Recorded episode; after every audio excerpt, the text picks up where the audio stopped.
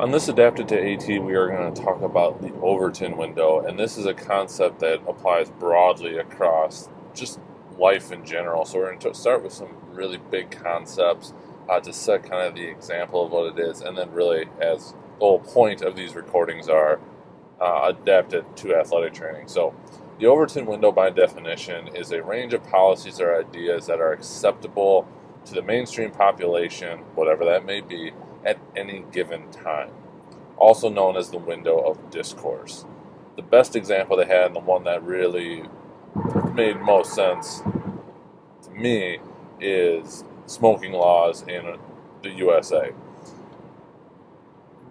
Smoking getting banned or changes in that didn't happen in one foul swoop. There was a steady progression of things that happened that eventually kind of got us to where we are now. So it wasn't that they were it was smoking was banned in all restaurants or public places or whatever it is in one big change. It started with a warning label, and then it started in some public places, and that continued to evolve into more public places. It came with changes to how they could advertise, if they could advertise, and who they could do it to. And so really, it was a progressive set of steps uh, that really set the new norm and ultimately made it accepted by the mainstream population. So once those norms were able and rules were able to settle in, the next move then occurred to take it just a little bit further to set that new norm. So again, the whole point is looking at that progression and what becomes accepted in this new aspect or version of the Overton window. So looking at applying it to athletic training, one of the things that I thought it came up right away was controlling your personal schedule and what that looks like. A lot of people will say, you know, it's easier to start with less, so over under promise, over deliver, because uh, once you start going down a path of overcommitting, it can be hard to dial that back. Uh, that can be hard for people to stomach because they've gotten used to what you had said before, a version of the Overton window. So with that, you could still potentially utilize it, but what small changes could you make in a week, in a month, or the year that would better balance your time and become the new norm? You know, what things could you add that were small changes, but that ultimately were in place and helped maximize your time? Could it be establishing a lunch hour where you actually leave, or, you know, make it so you are physically unavailable to help establish a boundary there? Could it be reshuffling how you would do certain treatment times, and if you do need to come in every morning early, or if there's a way to adjust around that, that still is giving them benefit, but could you make one subtle change that then ultimately really helps benefit you in the long run in maximizing your time and finding whatever your definition of work-life balance truly is? Could that be just trimming off a little bit of time on a treatment time? I used to, when I worked in collegiate athletics, come in on Sundays after football, and we would be there for two, two and a half hours. Started realizing we, we truly didn't really need to be there that long, and you'd still get people that would straggle in right at the end of that time period and then hope, try and extend the time that you were there. So we just cut it way down. Uh, we set the block that we were there, so even if people showed up a little more towards the end of that, it still was less time than we had been previously scheduled. We were able to see everybody that we needed to see, and uh, let us kind of go from there. Another idea is advancing the knowledge of athletic training, not within the profession or your personal knowledge, but within the general population. A lot of people have talked about this idea, and again, it's so important because there's still, it seems to be a lot of misconceptions or just not an understanding of truly what we can do. And we just had an episode with Sam Arredondo about this, and uh, how he's highlighting what athletic trainers bring to the table. I know other people have talked about, you know, when you think of a nurse or somebody says nurse, you get a pretty good picture of what that is. Yes, they work across a broad spectrum and each job is very different, but you know what a nurse is, and the same thing with other healthcare professions.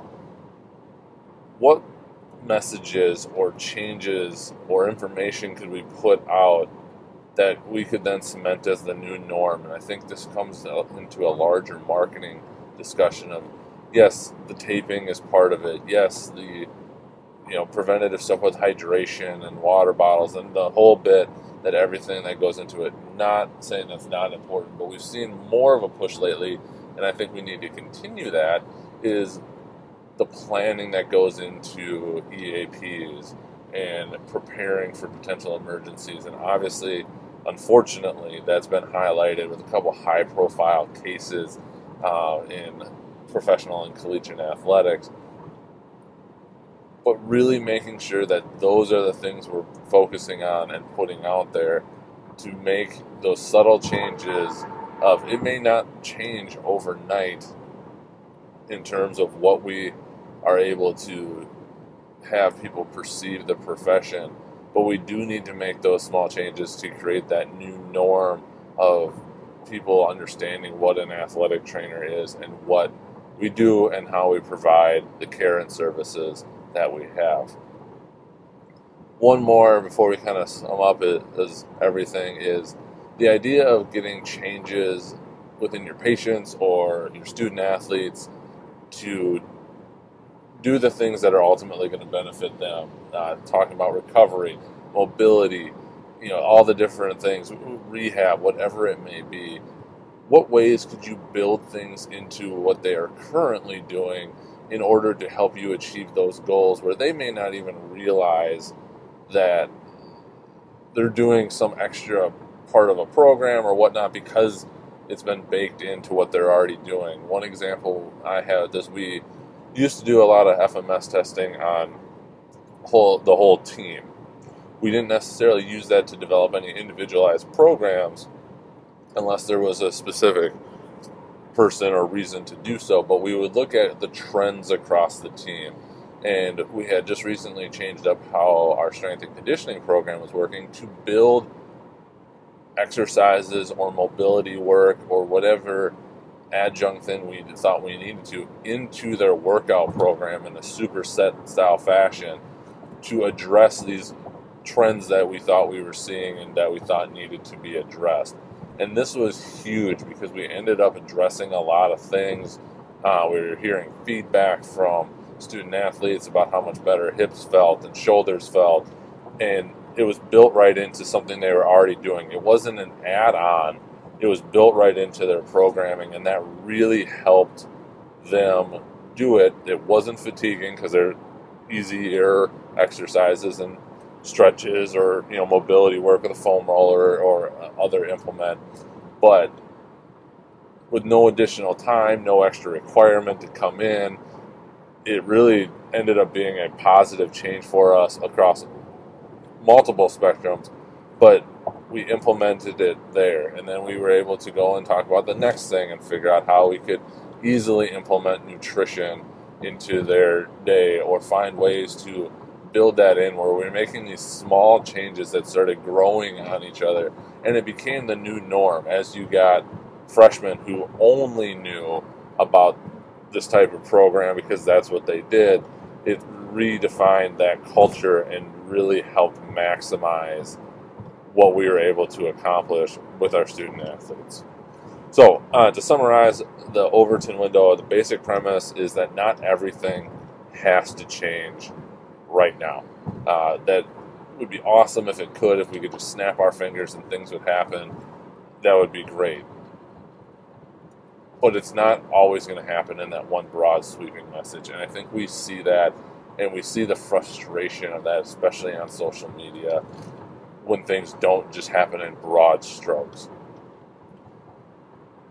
We really have to look at that large change that we're going for, break it down, and figure out what steps we can take to create that new norm that will ultimately hopefully get us to that larger aspect that we're trying to get to within your specific role, within the profession, and other aspects of athletic training. And so while that can be, again, frustrating, and I've felt this myself, that we don't get the broad sweeping change that we want to in just one foul swoop, really breaking it down, figuring out what you can do to try and help get there, creating those new norms, getting comfort with it, and then implementing the next one seems to be effective, and just being able to take a larger view of that and make sure that we're understanding that is key. So that is this adapted to AT on the Overton window.